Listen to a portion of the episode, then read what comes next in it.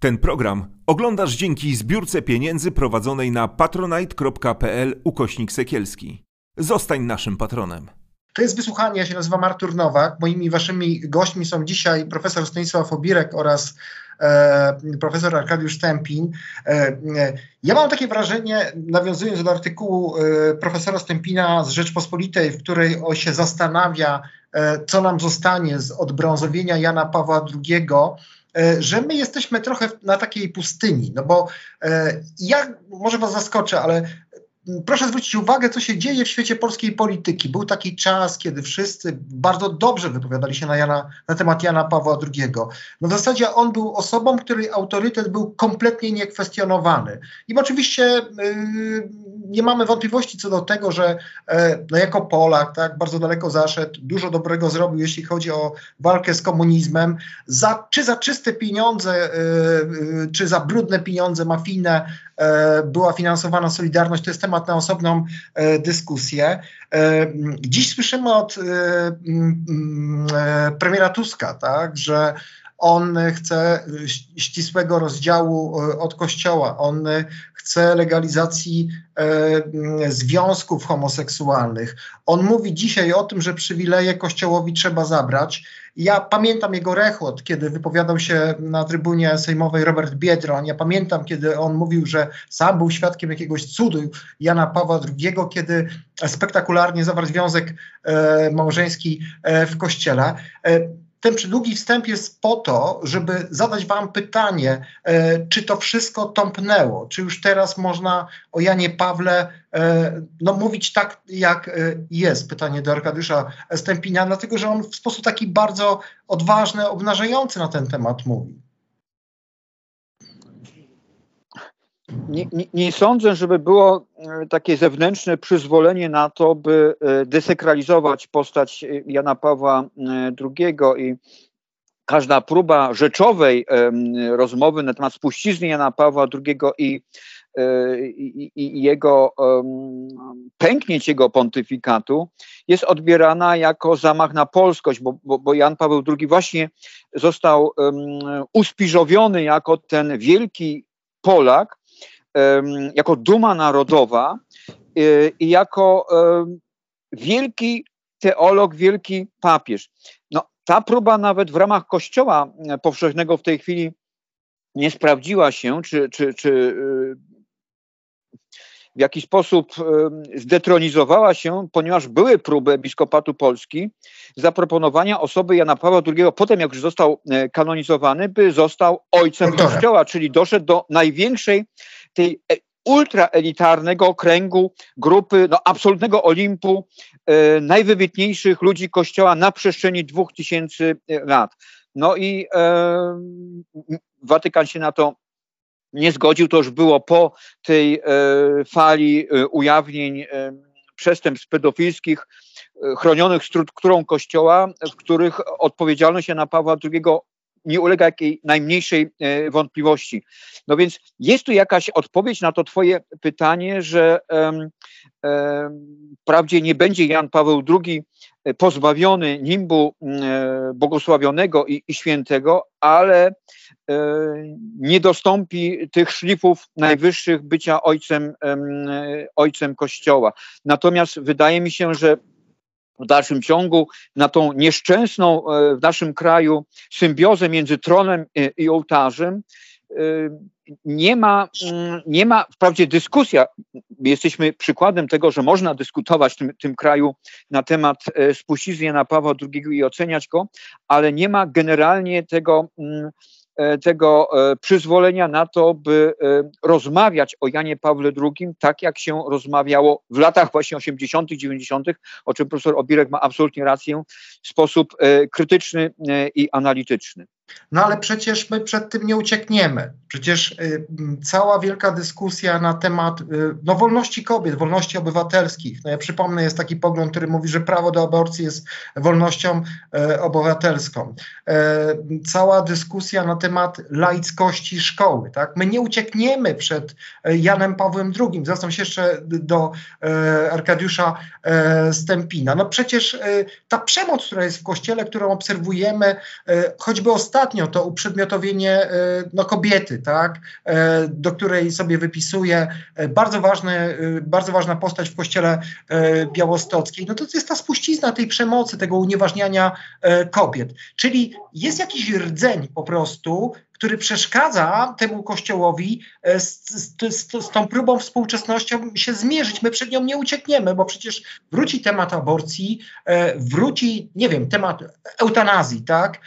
No, legalizacji związków homoseksualnych, a być może nawet ślubów i my wrócimy arku do Jana Pawła drugiego.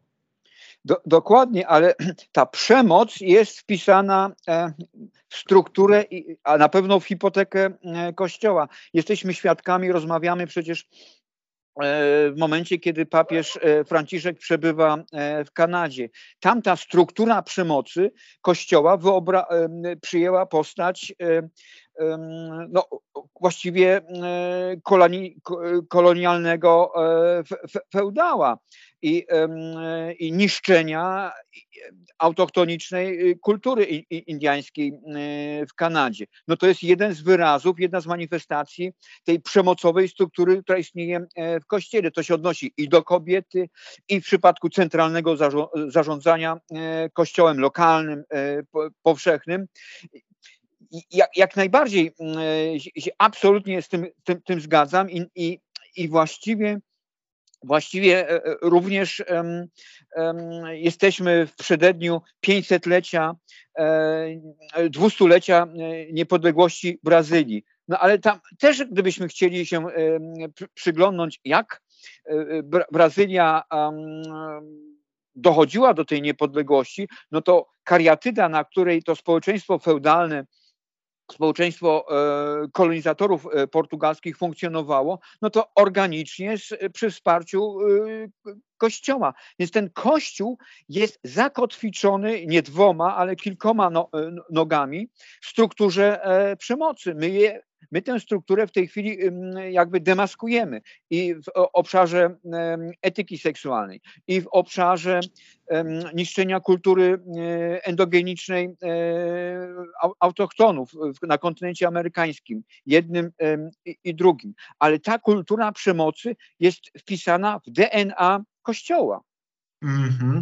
Zgadza się. Mam pytanie do, w takim razie do, znaczy to, o czym mówisz, to oczywiście to też jest Meksyk, to jest też Irlandia, to jest próba podporządkowania sobie kobiet. Przypomnijmy, co robiono z niegrzecznymi dziewczynami, które zbyt ładnie wyglądały. One były oddawane zupełnie arbitralnie, bez żadnego pozwolenia sądu do, do szkół katolickich, a kończyło się tak, że później odkryliśmy jakieś masowe groby dzieci w szambach.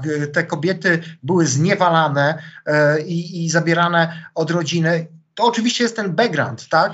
Tylko że on był przez jakiś czas, dwadzieścia pięć trzydzieści lat utrzymywany. Pytanie do profesora Obirka. Czy da się pójść dalej, mówiąc tak może nieszczęśliwie, kolokwialnie? Mam na myśli oczywiście tą zmianę mentalną w naszym społeczeństwie bez konstrukcji, dekonstrukcji wielkiego mitu o Janie Pawle drugim. No myślę, że da się pójść dalej. No ja sobie nie wyobrażam takiej rozmowy jak nasza jeszcze pięć lat temu.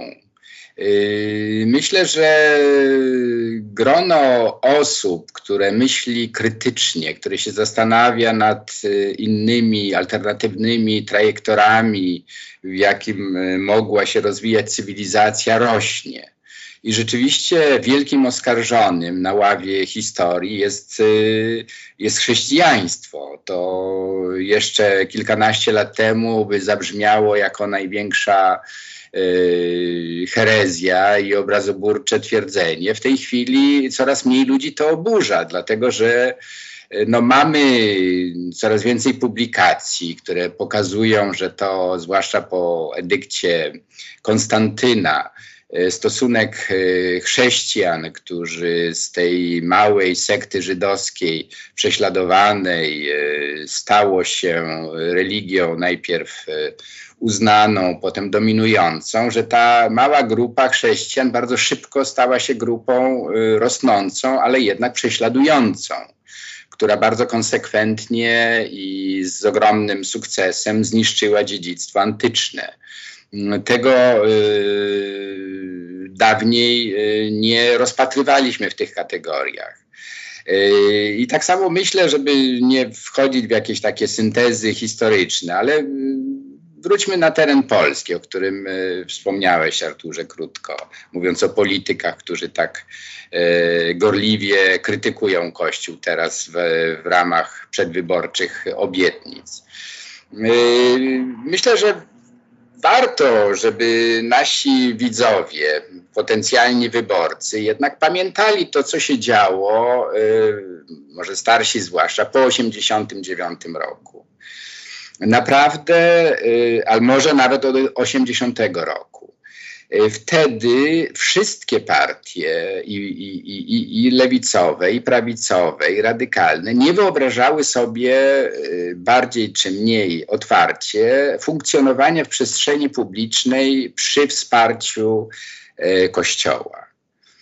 To jest słynny przecież rząd S L D, który tyloma przywilejami obdarował Kościół, że do dzisiaj Kościół z tego korzysta. Więc to nie jest tak, że, że nagle tylko PiS z Rydzykiem tutaj tworzy ten zblatowany tandem i, i, i, i tworzy nierówności społecznej właśnie uprzywilejowując Kościół. Chodzi o to, że trzeba przemyśleć i tutaj dotyk, do, chciałbym wrócić do twojego podstawowego pytania, jak, jak to się ma do Jana Pawła drugiego. Przecież wiemy, że przyjaciele nawet Karola Wojtyły pisali do niego, mam tu na myśli Stefana Świeżawskiego, jego recenzenta jego pracy habilitacyjnej, wspaniałego uczonego, który ostrzegał przyjaciela, że ten związek coraz bliższy Kościoła z partiami prawicowymi jest niebezpieczny, który wskazywał mu na niebezpieczeństwa związane z konkordatem. Czy naprawdę Kościołowi to jest potrzebne? Więc ja myślę, że tutaj to nie jest żadne rewolucyjne myślenie, tylko to jest takie wyobrażenie sobie Polski jako kraju demokratycznego, w którym nie ma y, równych i równiejszych. Bo niby z jakiego powodu y, Kościół katolicki ma być traktowany jako instytucja na specjalnych prawach? Dlaczego odwoływanie się do konkordatu zamyka usta w jakąkolwiek, o jakiejkolwiek dyskusji na temat Kościoła, na, na przykład na temat wprowadzeniu zupełnie bez konsultacji społecznej lekcji religii do szkoły, y, która miała być y, bezpłatna. W tej chwili są, wiadomo, księża i, i ci katecheci opłacani z budżetu i tak dalej. Więc to wszystko wymaga przemyślenia. Ja myślę, że tutaj dobrze by było, gdyby Gdybyśmy nie grali w taką jakby do jednej bramki. Chodzi o to, że my jako społeczeństwo nie zdaliśmy egzaminu demokracji. My jako społeczeństwo, jako klasa polityczna, również jako prawnicy, tutaj Arturze trochę do kamyczek do twojego ogrodu, bo przecież Trybunał Konstytucyjny, teraz to jest oczywiście karykatura Trybunału Konstytucyjnego, ale przecież Yy, Wojciech Sadurski zwracał uwagę, że Trybunał Konstytucyjny od początku był wyjątkowo uległy oczekiwaniom Kościoła. Na, na, na, wychodził im naprzeciw. Więc to wszystko wymaga rzeczywiście jakiejś wielkiej interpretacji. Ja nie chcę tutaj powiedzieć, że wszystkiemu winien jak Paweł, Jan Paweł drugi, tak jak PiS uważa, że wszystkiemu jest winien Tusk, ale jednak yy, faktem jest, że yy, typ, ten właśnie o czym profesor Stempin mówił, ten, ten, ten marszałek, który wszystko rozwiązywał i który tych generałów jednogwiazdkowych tolerował tylko wtedy, jeżeli dokładnie wychodzili naprzeciw jego oczekiwaniom, że tutaj doszło do jakiegoś, właściwie takiego nawrotu, już nie mówię czasu sprzed Soboru, ale takiego feudalnego no stylu zarządzania, że tutaj właśnie jest dobry pan, który wie najlepiej jak zarządzać. I, i, i myślę, że Jan Paweł drugi się w to znakomicie wpisał, również dzięki swoim y, tym religijnym, y, mistycznym y, fascynacjom, ale my jako społeczeństwo też znakomicie się w to wpisaliśmy. To znaczy po siedemdziesiątym ósmym roku ci pielgrzymujący do Watykanu Polacy od grup akademików, pszczelarzy, polityków i tak dalej, wszyscy tam ogrzewali się w jego cieple, robili te zdjęcia, potem wieszali to w swoich gabinetach. Więc ja myślę, że to, to jest ten rodzaj, może tutaj Terlikowski całkiem nie jest pozbawiony racji, jeśli mówi o konieczności przyjrzenia się temu kiczowi religijnemu, temu sakru biznesowi. Ale to trzeba zejść znak, znacznie głębiej. To znaczy, to nie tylko chodzi o ten kicz, o to, o to zdjęcie z papieżem, jak z niedźwiedziem zakopanem, które otwierało wszelkie możliwe drzwi, ale chodzi o to, żeby zobaczyć, dlaczego myśmy tak łatwo y, zaakceptowali to jako normalny sposób bycia katolikiem czy, czy Polakiem. To jest wielkie pytanie, sądzę. No być może to jest wielkie pytanie o taki brak tradycji obywatelskich naszego społeczeństwa i rzeczywiście było bardzo niewiele, bo ci politycy pewnie, którzy doskonale odnaleźli się w, tych, no, w, w takim surogacie feudalnym, to znaczy, że, że Kościół ma swoją pewną przestrzeń, w której decyduje, my musimy dać mu absolutnie pewne przywileje, e, się sprawdza. E, ja mam pytanie do profesora Stempina, e, bo rzeczywiście z całą pewnością takim e, sztandarowym e, sposobem, może, znaczy, to, co zostaje nam z pontyfikatu Jana Pawła drugiego, to centralizm, tak? No to mówiłeś o tym rzeczywiście, że tak jest. Mówiłeś o tym e, takim e, przyniesieniu też z Polski trochę, no bo rzeczywiście taka była u nas kultura, że co nie powiedział e, prymas Wyszyński, to tak musiało być. On zdaje się bardzo pilnował tej jednomyślności, żeby wszelkie brudy e, prać w episkopacie. To do dzisiaj nam zostało. Ja mam pytanie właśnie w związku z tym e, do profesora Stempina, czy jest jakiś w Polsce, jeśli chodzi o hierarchię, jakiś lider, czy są to trumny? Trumny Wyszyńskiego i trumny e, Wojtyły.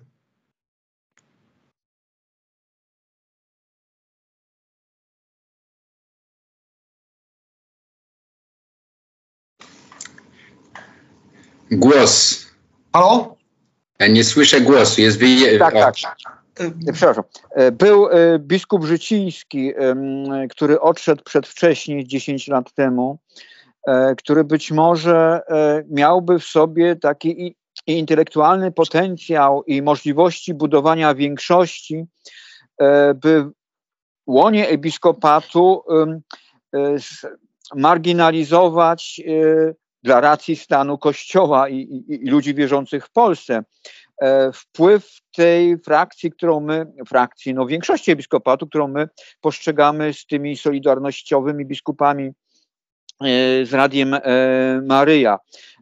Nie ma biskupa Życińskiego, powstała po nim według mnie wielka, wielka pustka i w chwili obecnej nie wydaje mi się, by arcybiskup Ryś, który został chyba specjalnie wyekspediowany na bardzo taki trudny pastoralny obszar diecezji łódzkiej, był w stanie przeciwważyć i wykreować w łonie episkopaty jakąś taką grupę, która byłaby polskim klubem Sankt Gallen i przeciwstawiła się tym wszystkim biskupom, którzy no, gdzieś tam według mnie orbitują wokół habitusu takiego paradygmatycznego kardynała Dziwisza, czyli lojalnego, niezwykle lojalnego praktycznie sługi sług, ale nie Chrystusa, tylko, tylko Kościoła. Nie wydaje mi się w tej chwili, słuchając na przykład wypowiedzi biskupa Suchodolskiego, który wydaje się, ma dobre rozpoznanie na temat dramatu powołań kapłańskich w Polsce. On ma dobre rozeznanie. I co? I może walić głową y, y, o, o ścianę, ponieważ to naczelne sprzężenie, idea, naczelne sprzężenie tronu i ołtarza w dalszym ciągu ma się y, w Polsce doskonale i już o tą y, skałę rozbi- rozbijać się będą wszystkie próby przemodelowania polskiego go- kościoła w kierunku wspólnoty, podkreślam, wspólnoty wierzących. Mhm. E, przypomnijmy taką dygresję odnośnie arcybiskupa Życińskiego, y, związaną z, z jednym z bohaterów naszej rozmowy dzisiejszej, profesorem Obirkiem. Zdaje się, Stanisławie, że jak już podjęłeś decyzję o odejściu z zakonu, e, ksiądz biskup Życiński chciał cię przygarnąć. Może pokażmy okładkę książki jeszcze, jeśli mogę cię prosić, z Wąska ścieżka. Dlaczego odszedłem z kościoła? Zapraszam was bardzo do lektury tej książki. Jest też audiobook na, na e, Empiku. E, Stasiu, jak to było? Życiński chciał cię rzeczywiście przygarnąć, bo cię Lem w końcu chciał przygarnąć. Zdaje się, powiedział, też w książce jest opisana historia, że Stanisław Lem, proszę państwa, ateista, mówił, że przyjmie profesora Obirka, bo jego tam nigdzie nie będą, będzie go ścigał ten e, Dziwisz e, do śmierci jeszcze dłużej. No to oczywiście są takie wątki anegdotyczne i po kilkunastu latach one brzmią trochę zabawnie, ale faktem jest, że Życiński do mnie zadzwonił i proponował mi przejście do diecezji. Ja mu podziękowałem, bo on był, znaliśmy się dobrze, ja mu podziękowałem i powiedziałem, że ja się już zdecydowałem jednak na wyjście z instytucji, a nie tylko z zakonu. Bo jego argument był taki, no ja wiem, że u tych jezuitów może ci nie zawsze było dobrze, u mnie będziesz naprawdę robił, co, co będziesz chciał. Jednak z tym będziesz robił, co będziesz chciał, to jest taki problem, że ja kiedyś miałem rekolekcję w diecezji biskupa Życińskiego i dla kleryków, w tym dla kleryków grekokatolików, i y, próbowałem jakby wejść w ich y, wrażliwość inną niż łacinników i to się nie spotkało z dobrym przyjęciem y, biskupa Życińskiego. To znaczy on, y, mam wrażenie, że on nie jest, y, nie był y, inny, to znaczy na pewno był y, bardzo inteligentny, miał świetny dorobek jako naukowiec. Natomiast mentalnościowo on by się nie przeciwstawił, no chyba żeby był tym marszałkiem przysłowiowym, gdyby został prymasem, gdyby został, być może mógłby tutaj jakieś piętno odcisnąć. Jednak zasadniczo w polemikach, no tutaj taka bolesna polemika z Tomaszem Węcławskim, właśnie Życiński go najgwałtowniej zaatakował za tą jego znikającą opowieść o, o, o Jezusie. Przypomnę tylko, że właśnie Tomasz Polak był tym, który najbardziej był, Węcławski wtedy jako rektor był no, kluczowy, żeby z, objawić opinii publicznej nadużycia arcybiskupa Peca w Poznaniu. Więc wtedy właśnie byli tacy samotni jak Węcławski, paru innych, którzy próbowali ten kościół zmienić, ale ze strony biskupów żadnego wsparcia nie dostali. I to jest ta, ta ciemna strona polskiego episkopatu. Bo ja się zgadzam absolutnie z diagnozą profesora Stempinia, że tutaj nie ma możliwości na tym... Yy, Z tego ciasta po prostu żadnego, z, tego, z tej mąki żadnego ciasta nie będzie. To jest tak głęboko y, zapisane w, w genie ścieżek, y, karier ścieżek, jakie każdy z nich przeszedł, że zasadą podstawową to nawet nie jest dobro kościoła, tylko do, to jest dobro korporacji, dobro biskupów. Proszę, przypomnijcie sobie, że żaden biskup przeciwko drugiemu, no najbardziej nasz ulubieniec Arturze z Gomory, czyli biskup Głódź, nigdy nie spotkał się z jakimkolwiek y, potępieniem ze strony kolegów biskupów. A przecież naprawdę było za co, mu, żeby mu zwrócić uwagę. Więc tutaj ten problem, jak ty to nazywasz, ten lojalnościowy y, Y, sposób patrzenia na, na, na Kościół jest paraliżujący. Y, czy jest jakaś tutaj możliwość wyjścia z tej... Y, ja nie widzę. W, w ramach Kościoła, w ramach hierarchikalnej, klerykalnej struktury i mentalności ja nie widzę możliwości w tej chwili jakiegoś naprawczego programu. I tutaj y, w pełni rozumiem y, papieża Franciszka, że nawet nie próbuje zmieniać ten kościół.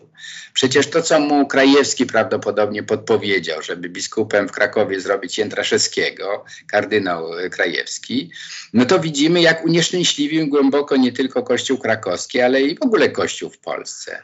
Właśnie promując takiego człowieka jak Jędraszewski, który na ołtarzu kariery złożył yy, nie tylko rozum, ale i przyzwoitość. Więc tutaj y, ja jestem trochę w takiej, y, w takiej sytuacji człowieka, który y, mógłby mieć satysfakcję. No właściwie miałem rację, że, że dałem sobie spokój z tą skorumpowaną instytucją w dwa tysiące piątym roku, ale ja tej satysfakcji nie mam. To znaczy uważam, że Kościół tak... Y, Kościół, kler, biskupi, księża, tak kurczowo trzymając się obecnego stanu, status quo, wyrządza temu społeczeństwu straszliwą krzywdę. Że to jest tak jak, ja często tej metafory używałem tak na użytek publicystyczny, że to jest jak późny, późny Gierek czy późny Breżniew. Wszyscy naokoło widzą, że to się sypie, że to nie ma sensu, że, że trzeba absolutnie tutaj radykalnych cięć i zmian, ale ci, którzy w tym tkwią, tego nie widzą. I jest to oparte na takim systemie serwilizmu, że właściwie nie ma nikogo, kto mógłby powiedzieć, że, że, że trzeba tutaj coś zmienić. Albo ci, którzy by mogli to powiedzieć, są niesłuchani. I tutaj tylko na, na, na zasadzie takiej kody, takiego z, zakończenia powiem o tej, o tej dla mnie swoistej grotesce, jaką w Polsce jest ta droga synodalna, w której uczestniczę jako jeden z, z dyskutantów w grupie wierzący-niewierzący. Przecież to się nijak ma na przykład do tych radykalnych prób uleczenia, uzdrowienia Kościoła, jaką podejmują Niemcy za naszą granicą. A nasz biskup Gondecki pisze groteskowy list do, do, do swojego kolegi Benzinga i mówi mu, że wy idziecie złą drogą. I, i, i już odpowiedzi nie, nie umieści na stronie Kaju ani na, na, na swojej, bo, bo Benzing mu bardzo dobrze odpowiedział. Mówi, człowieku, zastanów się, na jakim ty statku czy na jakiej barce siedzisz. Przecież nic nie robicie w sprawie rozliczenia Kościoła z pedofilią. Nic nie robicie, żeby zdiagnozować jakoś brak powołań i tak dalej. Ale u nas nie ma, nie ma takiej nawet chęci przyjrzenia się możliwościom zmian. Tutaj jest... Jakoś to będzie. To jest, to, to jest coś, co mnie najbardziej właściwie um, przygnębia w, tej, w, tej, w tym kościele, bo taki gnijący, duży organizm zatruwa atmosferę y, w całym społeczeństwie. I to naprawdę to, że mamy takich polityków, jakich mamy, że mamy mowę nienawiści jako normalny sposób komunikowania się polityków ze społeczeństwem i między sobą, to w dużej mierze jest jednak zasługa Kościoła, który właśnie y, z tego arsenału mowy, mowy nienawiści zrobił swój program y, duszpasterski. I to jest straszne. To, to jest coś, co ja jako młody człowiek pamiętam w siedemdziesiątym szóstym roku, jak wstępowałem do zakonu, to myślałem, że o, Kościół to jest właśnie ten barwny, yy, jak to Piotr Skarga mówił, ogród, w którym każdy będzie yy, odkrywał pełnię własnego człowieczeństwa. W dwa tysiące dwudziestym drugim roku ja widzę, że to jest właśnie taka cuchnąca yy, bagno, które zatruwa atmosferę we wszystkich wymiarach, nie tylko w polityce, ale w nauce na przykład. To, że ta pseudoteologia, jaka jest uprawiana w na polskich wydziałach teologicznych, że, że ona jest najbardziej promowana przez ministra edukacji, no to to jest po prostu coś strasznego. Tego w najgorszych koszmarach nie można było przewidzieć. No tak, to jest jakiś taki chichot historii, że z jednej strony y, Jan Paweł drugi usuwał naprawdę y, osoby, które dużo dla tej teologii zrobiła. No, y, y, to jest oczywiście Küng, ale nie tylko. To, to możemy wymienić Gutiérreza. Przypominam, tutaj w tej książce e, profesor Arkadiusz Stempin opisuje tą czystkę, która się rozegrała od siedemdziesiątego ósmego roku, kiedy Jan Paweł drugi e, wstąpił e, na tron Piotrowy. E, mówił profesor Stempin o tym, że e, próby polskiego episkopatu, żeby uczynić Jana Pawła drugiego, ja nie, już nie pamiętam, czy ojcem, czy doktorem chyba Kościoła, tak? Doktorem Kościoła. Tak, kościoła, tak, tak. tak, żeby on był e, tutaj tak jak święty Augustyn, e, jak e, święty Tomasz, święty Tomasz tak, takim patronem, e, no nie udały się. E, ja Przypominam sobie, bo to chyba historia sprzed dwóch lat, zdaje się, kiedy arcybiskup Gondecki, który jest chyba wiceprzewodniczącym e, szefów konferencji episkopatów w Europie, bardzo mocno e, o to zabiegał, lobbował, to spaliło na panewce. Ja się chciałem spytać profesora Stempina, bo pewnie wiele osób, które nas ogląda, tego nie rozumie, tak? E, no bo ja pamiętam taki wywiad, który przeprowadziliśmy z Thomasem Doylem, dominikaninem amerykańskim, który nam mówił, żeby zostać biskupem w czasach Jana Pawła drugiego, no to był przepis prosty jak na ciasto. Musiałeś być e, po prostu przeciwnikiem aborcji, e, zwolennikiem zachowania celibatu, przeciwnikiem kapłaństwa e, kobiet. No to jak to się dzieje? Jest pytanie, że zamiast, e, że, że nie ma tam świeżej krwi, krwi w polskim e, e, episkopacie. No, no mamy jakiegoś biskupa takiego zupełnie niemrawego bryla. No, e, arcybiskup Wojda robi karierę. No, homofob znany z Białystoku, który się kompletnie skompromitował, tak? E, jak się okazuje teraz ta sprawa księdza Dębskiego jakoś go obciąża, bo tam te historie w tym Białymstoku e, były, e, by, były, były podobno znane z, e, za jego czasów. No czy naprawdę my jesteśmy skazani na takie miernoty jak, nie wiem, Dydycz, ten yy, jakiś zakompleksiony Jędraszewski, który cały czas mówi o tym, że neomarksiści psują yy, nam Kościół, no tego yy, takiego no, Gondeckiego, który naprawdę nie ma nic do powiedzenia, yy, tu, tu nie ma żadnej rady, tutaj no niby jest papież, który jednak wymienił bardzo dużo e, e, osób, jeśli chodzi o te kolegium kardynalskie, no bo wielu odejdzie, wejdzie w stan spoczynku, a mówi się, że te jego nominacje są e, postępowe, liberalne. No, jak to jest z tym polskim kościołem?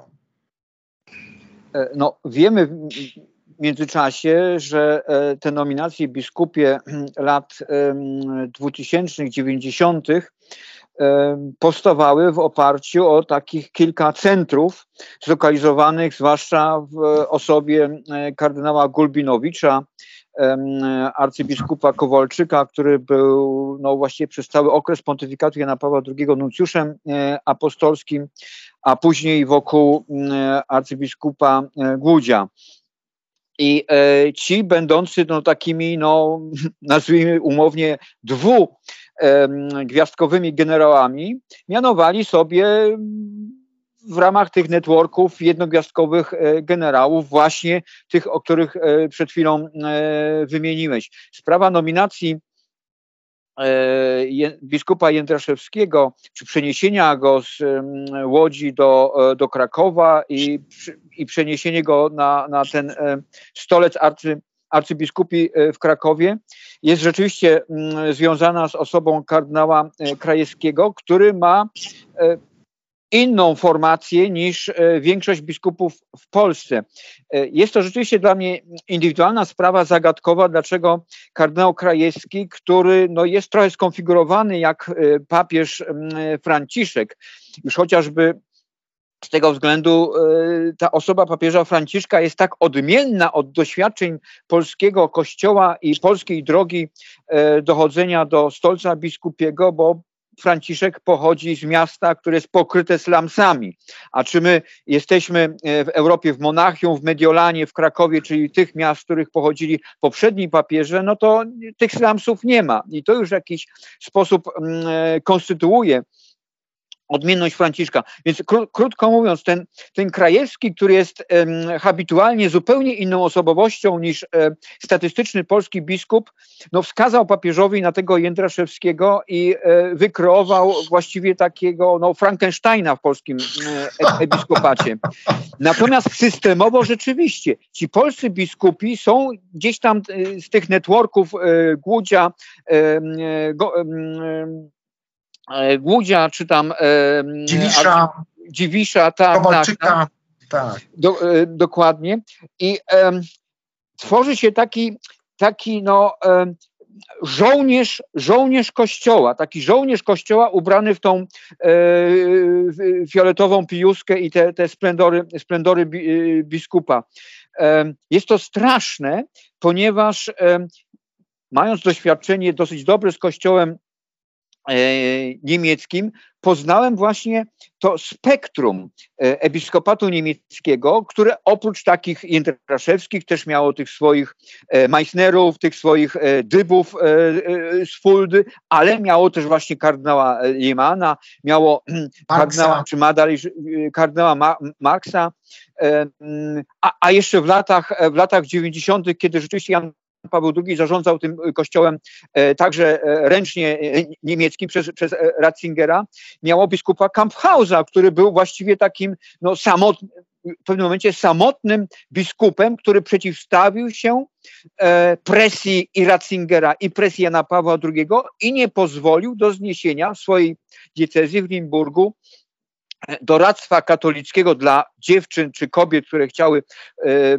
chciały przeprowadzić aborcję, ponieważ doradztwo kościelne było wkomponowane w większy taki globalny system doradztwa państwowego, wspierane e, finansowo, i uznawał biskup Kamphaus, że lepiej jest dla Kościoła, jeżeli dojdzie do konfrontacji kobiety, która chce przeprowadzić aborcję, z um, opiekunem czy z jakąś osobą duchowną lub wykształconym e, psychologiem, i dojdzie do konfrontacji obydwu stanowisk, niż w momencie, kiedy ściągnie się doradztwo kościelne z e, tej struktury doradztwa e, państwowego, no bo w większości jednak te kobiety decydują się na e, aborcję, więc Kościół Święty macza palcem e, w aborcji. Więc ta osoba Kamphausa była takim dowodem na, to, na ten pluralizm e, episkopatu niemieckiego. Nie powiem już o tym, że odważył się e, kiedyś kardyn, obecny kardynał Kaspar, wtedy biskup Stuttgartu, z arcybiskupem Freiburga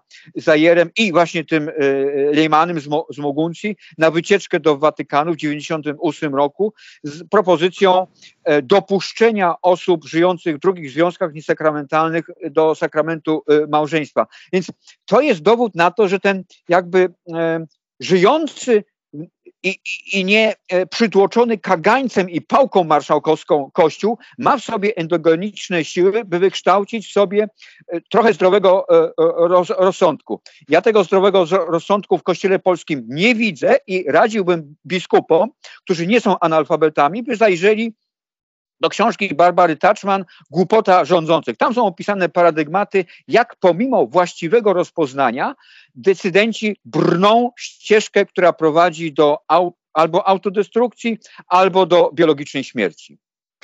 Zwracam się do profesora Obirka. Może po prostu tak jest, że polscy biskupi no, mają problem z, z taką wolnością, którą jednak daje Franciszek, no bo Godlewski jest przerażony tą całą synodalnością. I tak naprawdę oni zawsze sobie doskonale funkcjonowali, kiedy był wróg, tak, którego można zwalczać, tak, i to był taki wspólny mianownik. My zwieramy siły nie wokół jakiegoś programu, tylko wokół jakiegoś wroga, który chce nas tutaj, no nie wiem, zhomoseksualizować na przykład, tak, czy też za bardzo zliberalizować.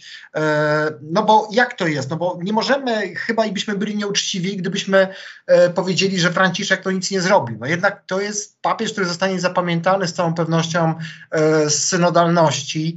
E, no to jest jednak, on otworzył coś, czego się nie da zatrzymać. Wprawdzie Watykan, czytałem niedawno, e, no mówił, żeby ten kościół niemiecki za bardzo się na tej drodze synodalnej e, nie rozpędził, ale my pamiętamy, co mówił wspomniany przez profesora Stempina przed chwilą e, kardynał Marx. Nie będziemy oglądać się na Watykan.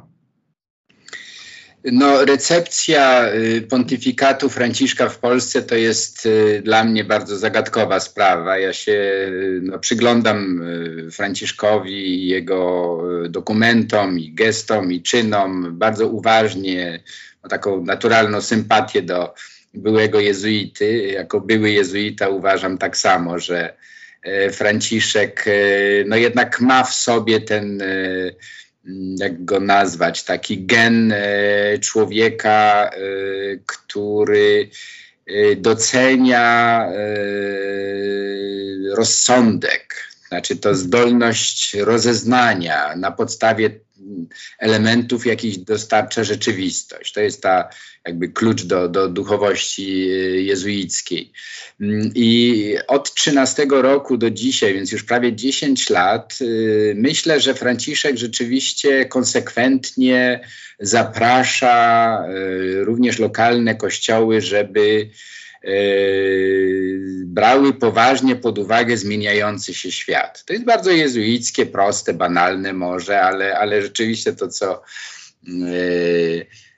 książka, mu, o której wspomniał profesor Stempin, o tej głupocie rządzących, bardzo mi się podoba i sięgnę sam do niej, bo mnie to ciekawi, jakie błędy, chociaż nie, nie rządzę nikim ani niczym, raczej jestem rządzony, ale w każdym razie to jest bardzo ciekawe, że Franciszkowa jakby filozofia jest właśnie taka zapraszania do rozmowy. I te, zwłaszcza z pierwszych lat rozmowy, jak z niedawno zmarłym Eugenio Scalfari, antyklerykałem, ateistą, no to było poruszające, ale też popłoch wywoływało, nie tylko w Polsce, ale i w Watykanie. Jak można po partnersku rozmawiać z ateistą. I Franciszek pokazywał, że to jest możliwe. Czy jego rozmowy z Bartłomiejem, którego traktuje jako inspirację do swojej zielonej encykliki Laudato Si, czy, czy już nie mówię o muzułmańskich inspiracjach. Tak. Więc myślę, że to są dwa różne światy. Co do wspomnianej przez ciebie, Arturze, interwencji Watykanu w sprawie drogi synodalnej Watykanu, ja myślę, że to są jednak e, macki kardynała Wielkiego, który próbuje ją zablokować, mimo że jego status jest bardzo chybotliwy, powinien się dawno podać do dymisji przez rolę, jaką odegrał w, w tuszowaniu pedofilii, ale on jest właśnie z Opus Dei. To jest właśnie ta, to dziedzictwo Jana Pawła, które do dzisiaj w różnych y, momentach dochodzi do głosu, że oto tutaj y, droga synodalna będzie za, zagrażać y, jedności Kościoła, bo ten argument został podniesiony, że y, Niemcy nie mogą czegoś zrobić, co nie będzie przez uniwersalny Kościół uznane. Ale to ja myślę, że to są wewnętrzne y, rozgrywki y, w niemieckim Kościele.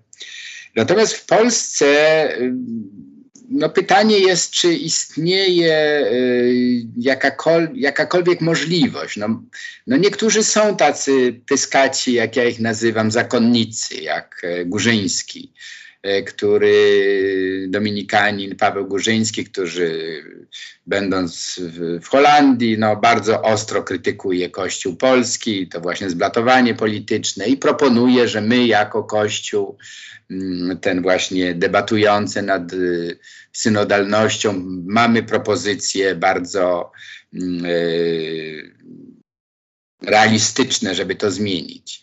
No jeżeli tak się stanie, to znaczy jeżeli nagle Franciszek zdobędzie się na jakąś refleksję, posłucha, nie wiem, ojca Wiśniewskiego, bo myślę, że dominikanie w tej chwili są rzeczywiście takim głosem interesującym w Kościele i wprowadzi takie nominacje właśnie jak, jak kardynała Zuppi w, w Bolonii, który nagle został też Yy, przewodniczącym episkopatu, a był przecież w, w tych rozgrywkach biskupich niczym. Był po prostu proboszczem yy, związanym z, yy, z taką organizacją Sant'Egidio.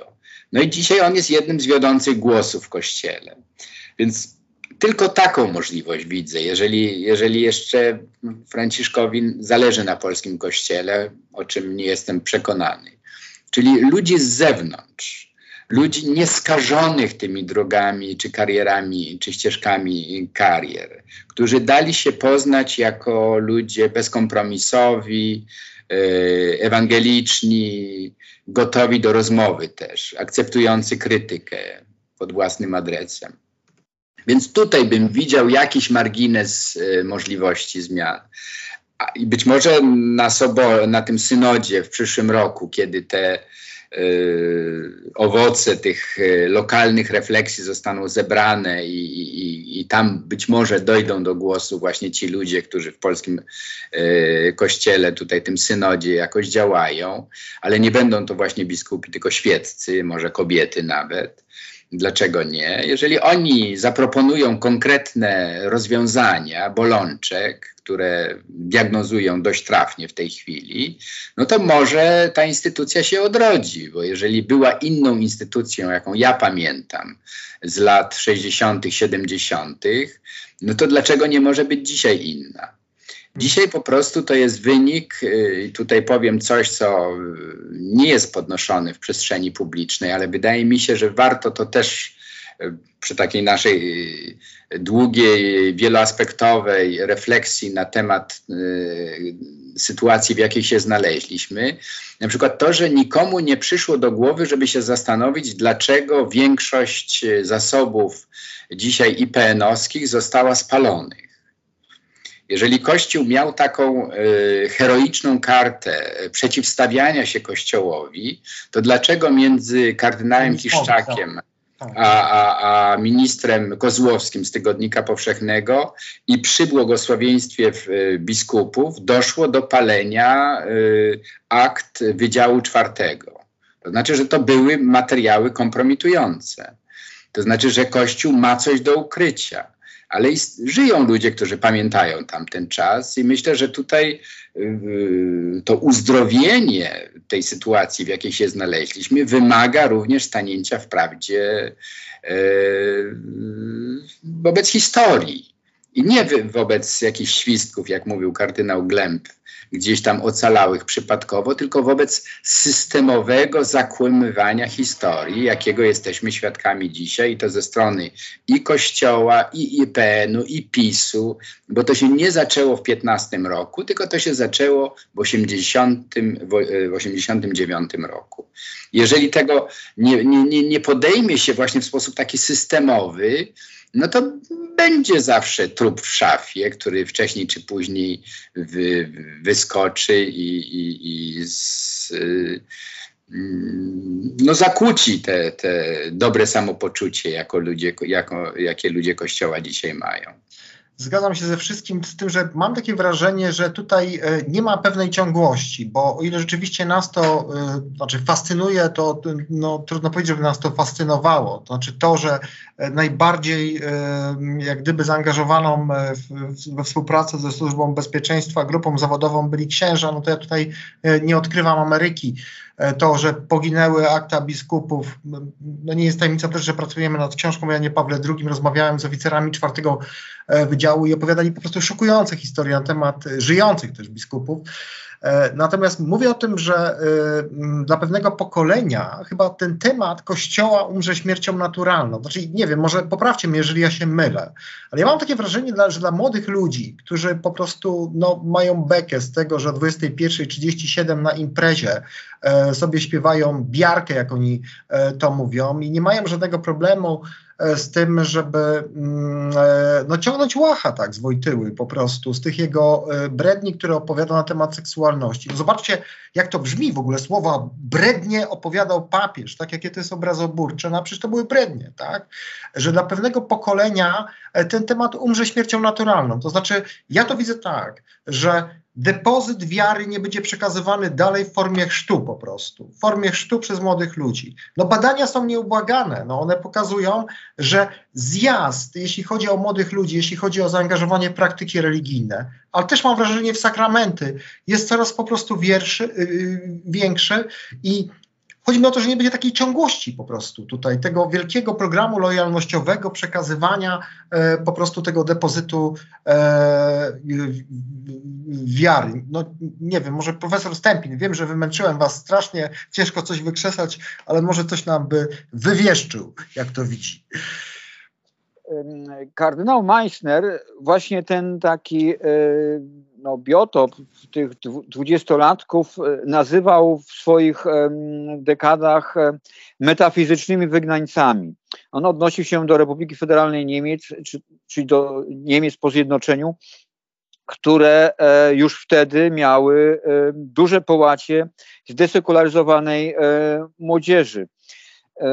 W Polsce to następuje w sposób nieprawdopodobnie szybki w latach dwutysięcznych, dwutysięcznych, dwudziestych. Jesteśmy jako Polska krajem, który czyni największe postępy w sekularyzacji. No, nasz pułap jest nieco inny niż Francji, Niemiec, ale też Irlandii i, i Hiszpanii.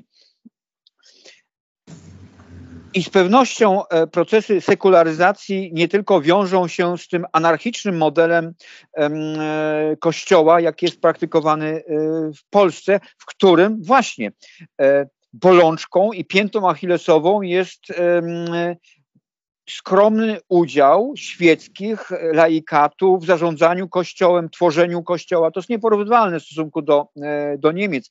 Dlatego też nie bardzo wierzę w te zdolności regeneracyjne, autoregeneracyjne Kościoła polskiego, bo tu nastąpi ewentualnie oczyszczenie od góry, czyli ze strony jakiejś, no, nie wiem, jakiejś frakcji w episkopacie, która wreszcie przejrzy na oczy i zobaczy, że brnie nad krawędzią i, i przepaścią. Ale zdolności do regeneracji i odrodzenia się polskiego kościoła ze strony laikatu absolutnie nie, nie, nie, nie widzę i to jest pesymistyczne. A, a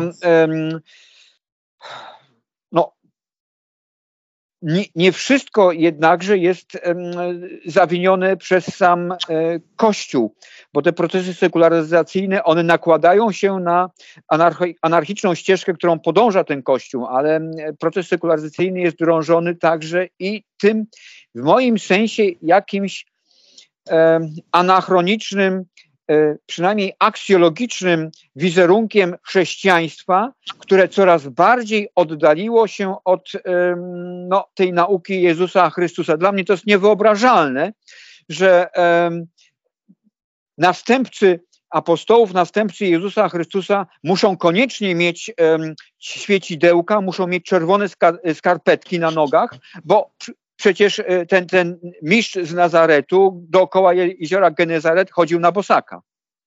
No tak, to rzeczywiście specy- specy- prym tu wiodą e, polscy biskupi.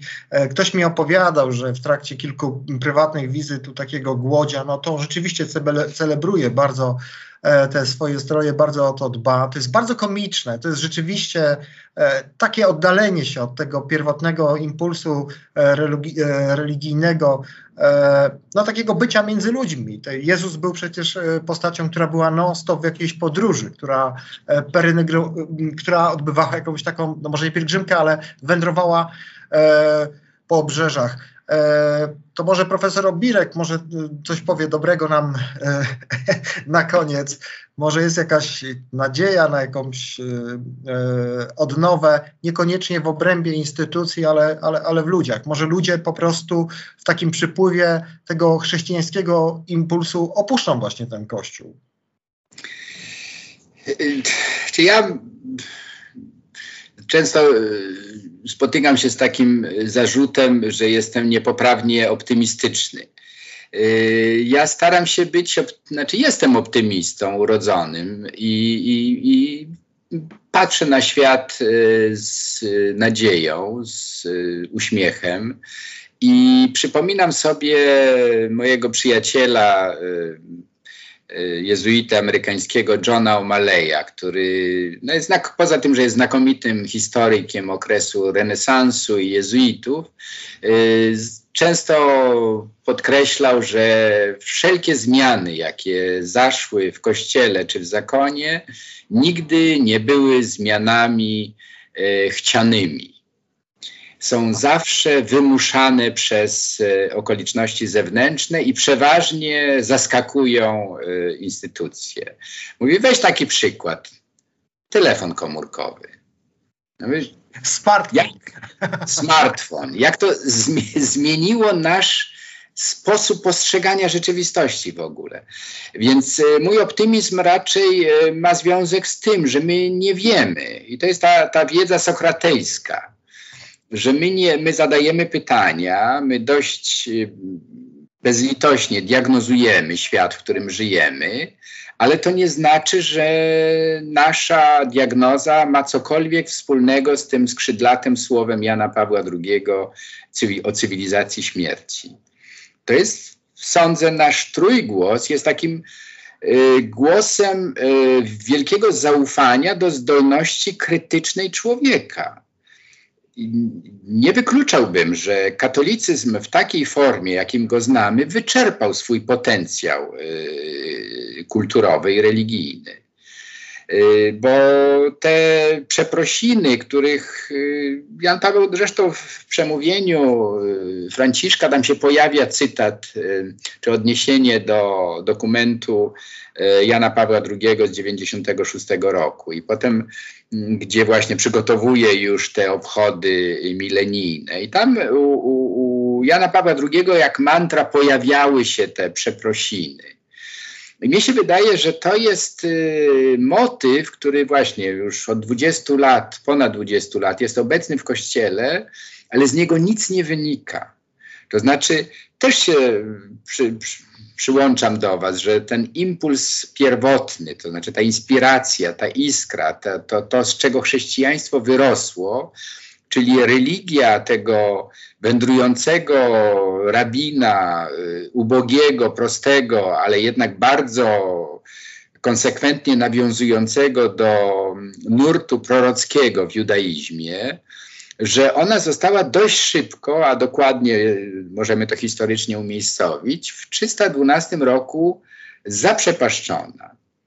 I dzisiaj prawdopodobnie nadszedł moment, o tym mówił Karl Rahner już w latach siedemdziesiątych, że powinniśmy wrócić do religii y, sprzed y, czy, y, właśnie trzysta dwunastego roku. To znaczy wtedy, kiedy chrześcijaństwo było jedną z wielu religii i jeszcze właściwie tak naprawdę nie wiedziało, że jest chrześcijaństwem. To znaczy to Jezus, Paweł, czy oni byli chrześcijanami? Ale ta świadomość jakby chrześcijańska u początków jest bardzo śladowa. To jest raczej świadom, świadomość reformatorów religijnych, którzy chcą odnowić własną religię.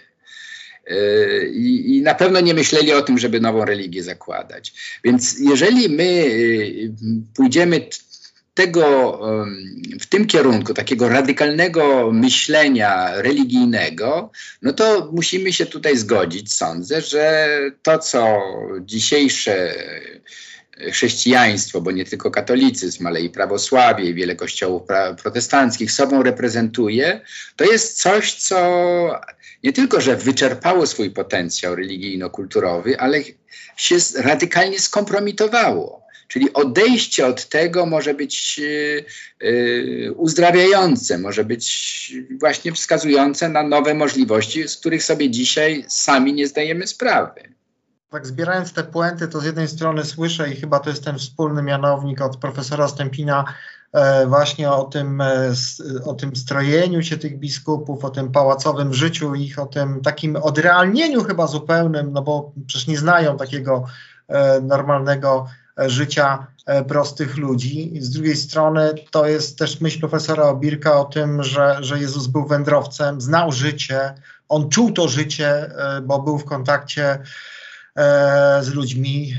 Chciałbym was przeprosić bardzo w imieniu naszych słuchaczy za to, że was tak strasznie wymęczyłem w trakcie tej audycji, bo, bo, bo wiem, że, że, że są wakacje i macie jakieś tam pewnie swoje obowiązki. Też podziękować wam bardzo mocno za, za, za tą rozmowę. Zaprosić was jeszcze raz do książki, naprawdę polecam już po raz kolejny, profesora Stempina. To jest nie tylko o Kościele, ta książka traktuje większe zło. To jest książka, która, która, która pokazuje historię różnych spisków politycznych, ale też z pewnym kluczem solidnie udokumentowana. Pokazywaliśmy książkę Wąska ścieżka, której bohaterem jest profesor Obirek, pokażmy ją raz jeszcze. Też wydała tą książkę Agora, jest audiobook, można posłuchać tej fascynującej rozmowy z profesorem. Ciekawy jestem, co się będzie działo za rok, co się będzie działo za pięć lat w Kościele, bo ta dynamika jest nieprawdopodobna. Was wszystkich proszę o to, żebyście subskrybowali nasz kanał. E, odsyłam was do publicystyki zarówno profesora Stempina, jak i profesora e, Obirka. E, prosimy was nieustająco o, o, o, o wsparcie. E, cieszymy się, że jesteście, że mamy takie medium, w którym sobie możemy w tej formule e, swobodnie rozmawiać. Dla nas nie ma tematów niewygodnych. E, o wszystkim trzeba rozmawiać. Oczywiście trzeba za, za, zachować jakąś e, kulturę i, i wierność faktów. Dziękuję serdecznie. Naszymi gośćmi byli dzisiaj profesor e, Stanisław Obirek i profesor Arkadiusz Stempin. Dziękuję serdecznie. Dziękuję bardzo. Ten program Oglądałeś dzięki zbiórce pieniędzy prowadzonej na patronite.pl ukośnik Sekielski. Zostań naszym patronem.